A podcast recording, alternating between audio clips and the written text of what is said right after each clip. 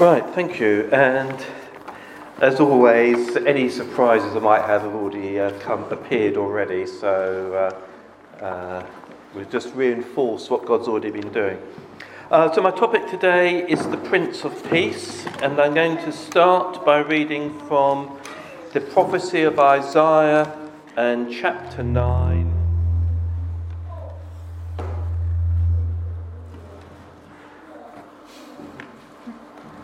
Make what you will of that.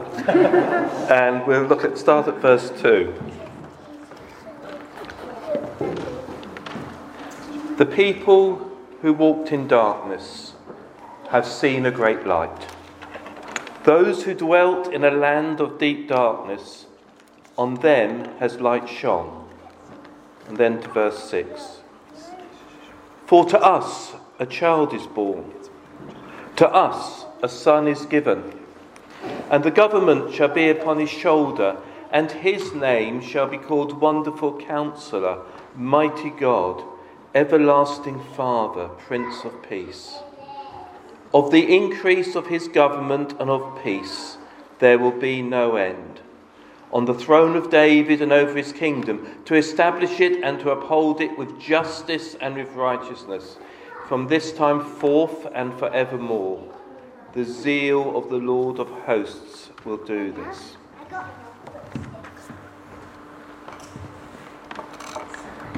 A child is born, Prince of Peace. Of the increase of his government and of peace there will be no end. Is there an increase of peace in our world today? Don't know what your thoughts would be from what you hear in the news. But if you look at absolute figures, the amount of warfare and killing in that sort of sense of lack of peace is probably at the lowest it's ever been now. Doesn't mean there isn't too much of it, but there's an awful lot less of it than there was in the past. But I think it would be true to say that at the moment there's an increase in a feeling of insecurity and fragility in world structures. So, when we're talking about peace, it's difficult to look at it if we're just looking at it in a short term scale. Hard to judge what's happening. So, what I want to do today is actually look at the large scale. And so I'm going to have to miss an awful lot of bits out in between. So we're going to start at Genesis and finish at Revelation and see what God's word says about peace. So I'm going to start back in Genesis and chapter 3, which might seem an odd place to start if we're talking about peace, but bear with me.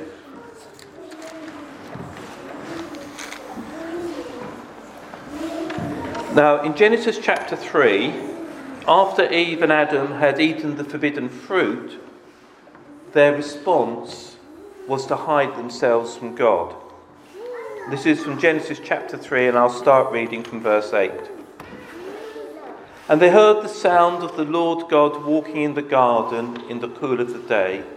And the man and his wife hid themselves from the presence of the Lord God among the trees of the garden.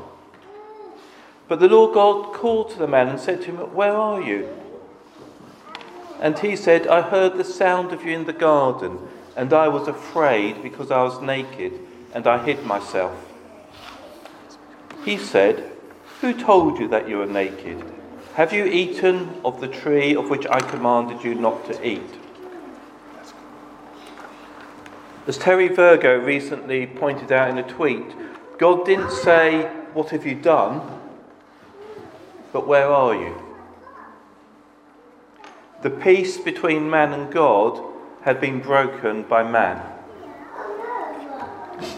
But in this passage, when God curses the serpent in Genesis chapter 3 and verse 15, he says this I'll put enmity between you, that's the serpent, and the woman, and between your offspring and her offspring. He shall bruise your head, and you shall bruise his heel. Here, when God is saying to the serpent, He will bruise your head, is the first hint that God is going to send a solution to this problem of this lack of peace. Moving on, if we go to the Psalms, we can he- hear how David prays. Have to keep going about peace. So we're going to look first at Psalm 29, and I've gone too far now. Psalm 29 and verse 11.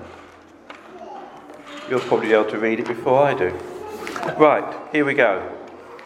May the Lord give strength to his people. May the Lord bless his people with peace.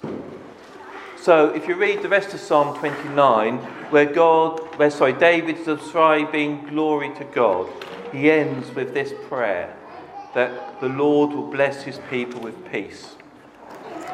And then over in a few Psalms, in Psalm 37 and verse 10,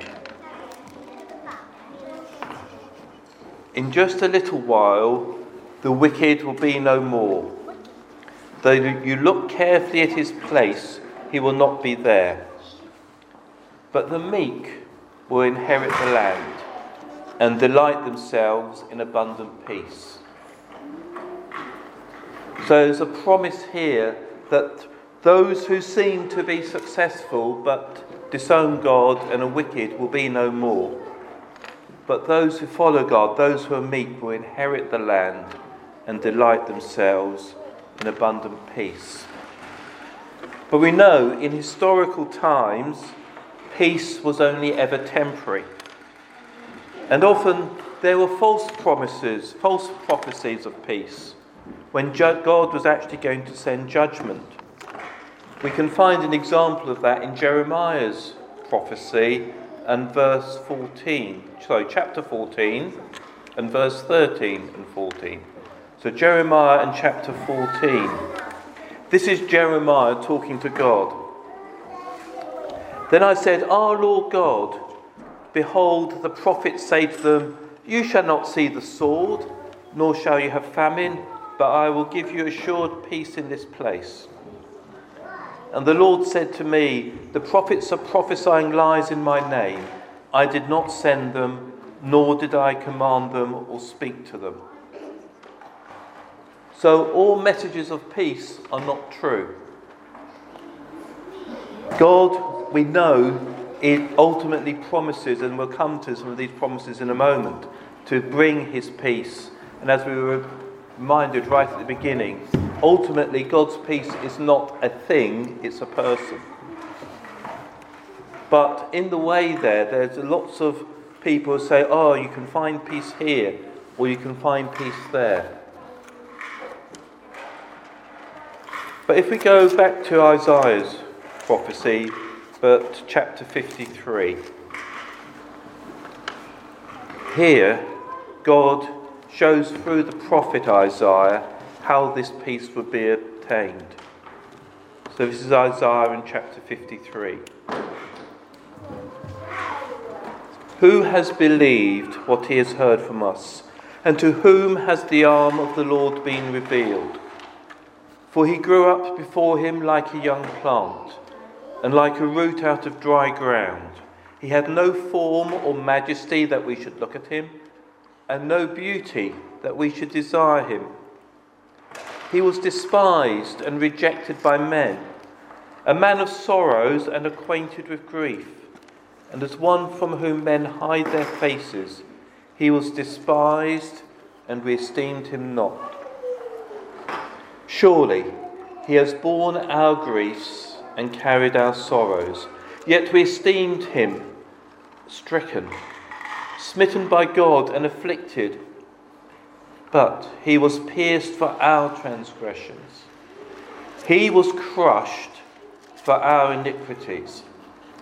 Upon him was the chastisement that brought us peace, and with his wounds we are healed. Or we, like sheep, have gone astray. We have turned every one to his own way, and the Lord has laid on him the iniquity of us all. Obviously, the prophet here is talking of Jesus. And we're told that the chastisement that brought us peace, sorry, sorry, we're told that upon him was the chastisement that brought us peace. It's not our actions which brings us peace, but his.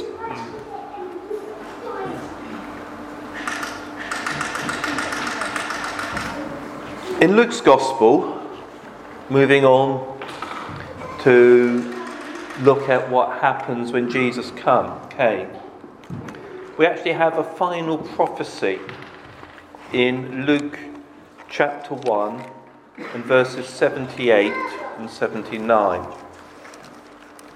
Here, we have a prophecy from Zechariah. He was the father of John the Baptist. And here he's prophesying about how his son John will prepare the way before the Lord. So, Luke chapter 1 verse 78.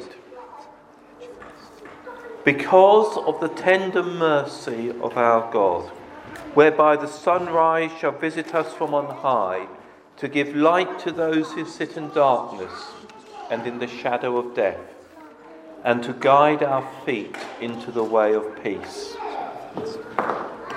So here, John will be bringing the way for the Messiah, for Jesus, who will take us from darkness, from the shadow of death, into peace.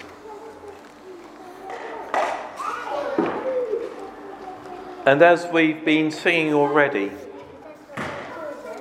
chapter 2 and verse 14 reminds us that when the angels came to the shepherds, this is what they sang Glory to God in the highest, and on earth peace among those within whom he is pleased. They sang of the child born to be the Prince of Peace. And something I was reading, uh, came across recently, reminded me. In the days when this was written, shepherds did not have a very high status and were considered to be disreputable, unreliable, such that you could not, a shepherd could not give evidence in a court of law. So, our evidence from the angels was given to people who couldn't give evidence. I love God. And of course, the fact that Jesus brought peace was taught by the apostles. Going on into Acts chapter 10. Here, the apostle Peter has got a bit reluctantly to begin with, but God has worked on him to go and speak to a Roman centurion called Cornelius.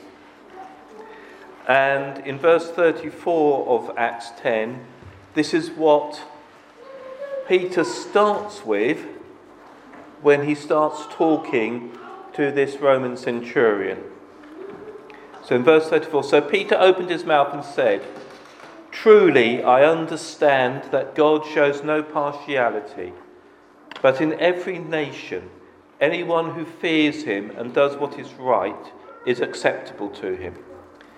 As for the word that he sent to Israel, preaching good news of peace through Jesus Christ, he is Lord of all. So, the first thing he says about Jesus is that it's the good news of peace through Jesus Christ. And Paul continues this in his letters. I'm going to read a bit from Romans and chapter 5, but almost in all of his letters, as he starts, he's praying God's peace over the people he's writing to. But here in Romans chapter 5 and verse 1, this is what the Apostle Paul, Paul says Therefore, since we've been justified by faith, we have peace with God through our Lord Jesus Christ. So that peace with God, which was broken in the garden, has now been restored in Jesus. But we still know, even in the times we live, that peace is disrupted, that peace, uh, we know it, but at times we don't feel it. We know it's there, but we don't always experience it. But a time is coming when that peace will be fully revealed. So, finally, getting towards the end, in Revelation chapter 21, verses 1 and 2. Then I saw a new heaven and a new earth, for the first heaven and the first earth had passed away, and the sea was no more.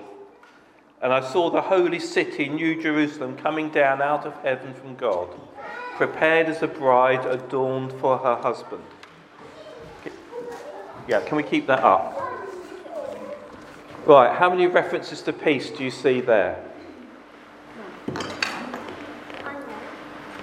Hopefully, you should see two. There's no sea. Thank you. What does the sea mean to the Jewish people?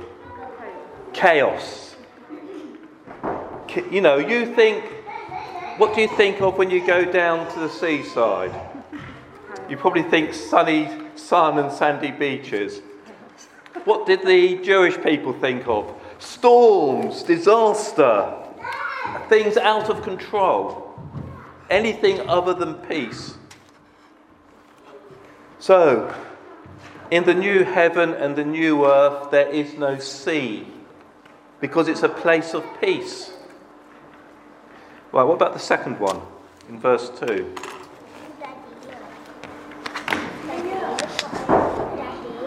What is the Jewish word for peace? The Hebrew word? Shalom. Shalom, Salem, Jerusalem. The meaning of Jerusalem is possession of peace. Think back to when Jerusalem was taken by the people of Israel. Think when the people of Israel went into the promised land. They took Jericho first as they came over the Jordan. Did they take Jerusalem? No. They took all, an awful lot of it, but did they take Jerusalem later? No. Who captured Jerusalem?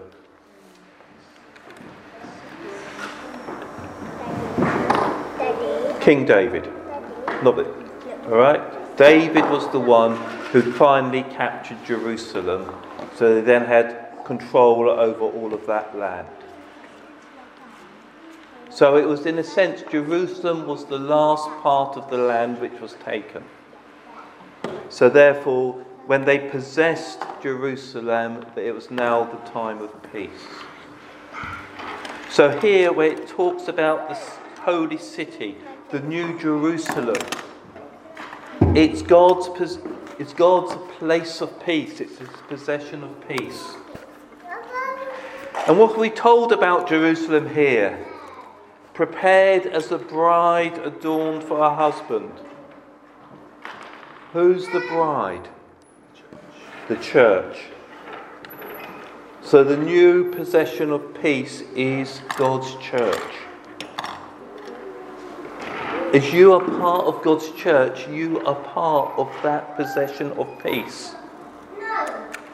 God is bringing his peace in at the final end, and you are part of it. And not just you, but millions of other people from across the world and across the ages. So, God's peace is not just something where Jesus enables us individually to have peace with God, breaking up, breaking away those barriers which came right at the beginning. But God is bringing His peace to all of his people.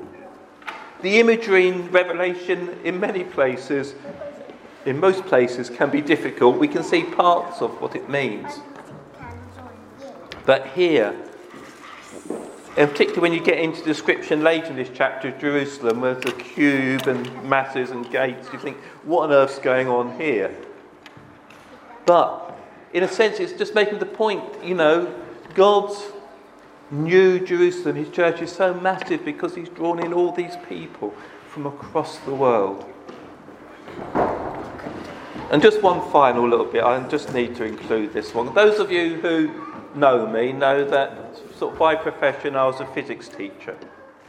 God has all these big things across his scriptures, but scattered around it, there's always lots of little bits which different people can relate to. Now, one of the areas of physics I was particularly interested in was geophysics, the physics of the Earth. And of course, one of the things which links into that is weather and things like that. And the thing is, if you've got no sea, you've got no rainfall. Because all the water for the rain based, apart from a few lakes, basically comes from the sea.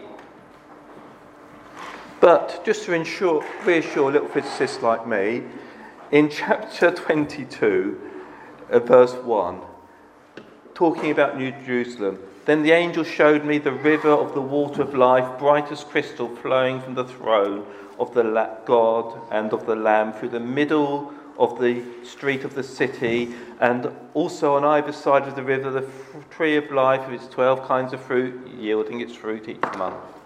And the leaves of the tree were for the healing of the nations. So God reminds me that even if there's no sea, He's still providing us with the water we need. You know, it, I just like it the way God just puts things in. Now, I'll see that, other people will see different things there. That's fine. But God speaks to all of us through His scriptures. I know I've just done a very quick overview. But the thing is, Jesus coming, when thinking of Advent and thinking of Christmas, is the big change in the world. But we're now looking forward to the final completion of what the. So in Advent, the other thing we look to is Jesus' return and the new heaven and the new earth. So let's always be thankful, let's always rejoice because of what Jesus has done for us.